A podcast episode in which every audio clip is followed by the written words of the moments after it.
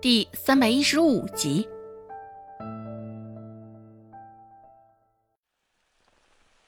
看着他含羞带怯的模样，同样为姑娘身的周芷岂会不明白他心里的这番想法？大概是又是一个投怀送抱的，只希望这一回别像柳青青那般激进，别百般折腾他。那女子开口问道：“ 顾公子，你可还记得我吗？”“不记得。”顾寒生冷漠的回答道。女子并未放弃，继续说道。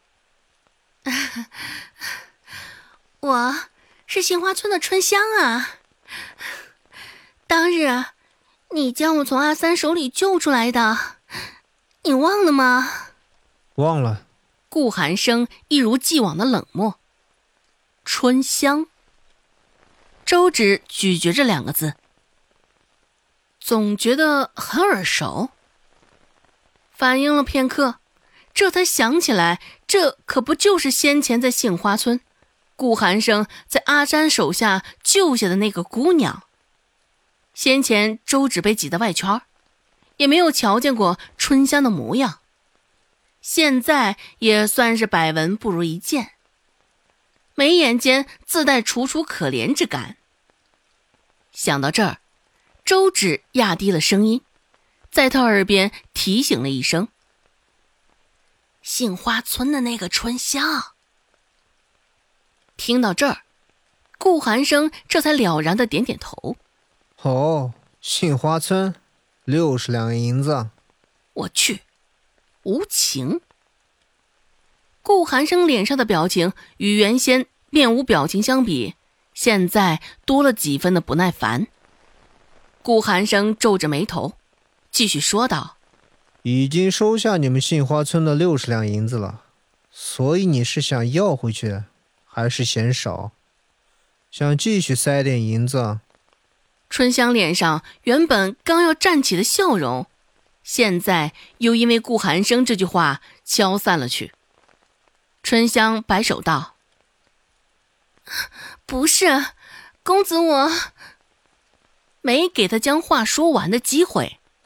顾寒生继续说着：“要回去，这就甭想了。”至于塞银子给我也不必了，现在与杏花村之间也属于两气状态。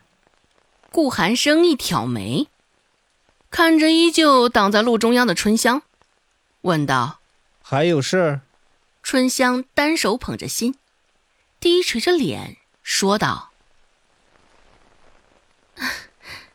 实不相瞒，顾公子，自从那日阿三被抓起来后。”你妈妈对我的态度也有了变化，我在杏花村大抵是待不下去了。顾寒生冷漠回应：“哦，所以你还有事儿？”顾 顾公子，我想跟着你，毕竟你救了我，于理我是应该好生感谢你的。说到这儿。春香脸上都泛着几分的红。果真，周芷猜的还真没错，又是一个想要投怀送抱的。他还清楚的记得，当日在杏花村的时候，顾寒生言辞拒绝以身相许致谢。只是没想到，他这该死的魅力压根儿是挡不住这些狂热的追随者呀。周芷心里寻思着。他，柳青青，本就让他焦头烂额了，现在又多了一个春香。唉，估摸着顾寒生现在头都大了。顾寒生自然也是明白他言语中的含义，立马就黑了脸。顾寒生冷着声说道：“在你眼中，我顾某是个好人，还是个傻子？”现在正是傍晚时分，路上的行人不少，只是因为现在下着雨，大多都是行色匆匆。没有预料到的一场秋雨，也是将不少人淋了个透心凉。抱着头在雨中奔跑的人不在少数。原本周芷也会是其中一个，现在却有了顾寒生。现在的顾寒生，力气又回来了，言语之间也全是不好相与。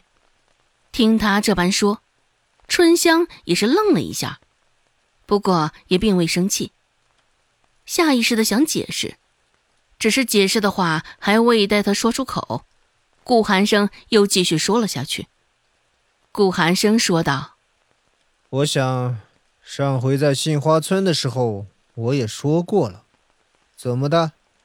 你是想要跟阿三一样的下场？”春香忙摆手，说道：“啊，没有没有，只是你帮了我，李妈妈待我又不好。”我想追随于你。顾寒生的表情表现的甚是不屑。哼，追随我，听着倒是情深意重，也不过是想吃我的米，花我的银子罢了。周芷觉得，这一刻的顾寒生，画风有点问题，与他之前认识的那个顾寒生好像有点出入啊。香春摆着手。摇着头解释道：“啊，没有，顾公子，你误会我了。”春香长得本就是楚楚可怜的那一款，现在配上她神情、动作以及她说的话，更是显得委屈可怜。只是她这般模样，顾寒生也并没有放在心上，眉间皱起的那道川字，现在皱得更加深了几分。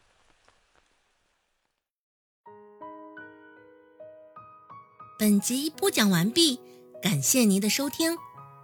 感兴趣，别忘了加个关注，我在下集等你哦。